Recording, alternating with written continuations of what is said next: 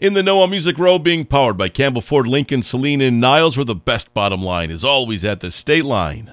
New music, new tours, new babies, and more. Getting you in the know on Music Row. After 23 seasons as a coach on The Voice, Blake Shelton is looking forward to doing nothing at all. You know, this has been incredible, but it's time. You know, it's just time for not even for what's next. You know, a little bit of nothing would be nice. Now, it's rare that a country star publicly shares a political opinion, but Maren Morris is not known to follow the fold.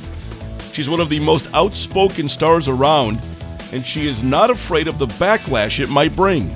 Every time I say something a little more outspoken, it's like you lose a thousand followers, but then the ones that stick with you are really in it with you for good. And people like to say, you might want to cool it or you'll end up like a Dixie chick. And I'm like, I just saw them in concert and they are still as badass as they were back then.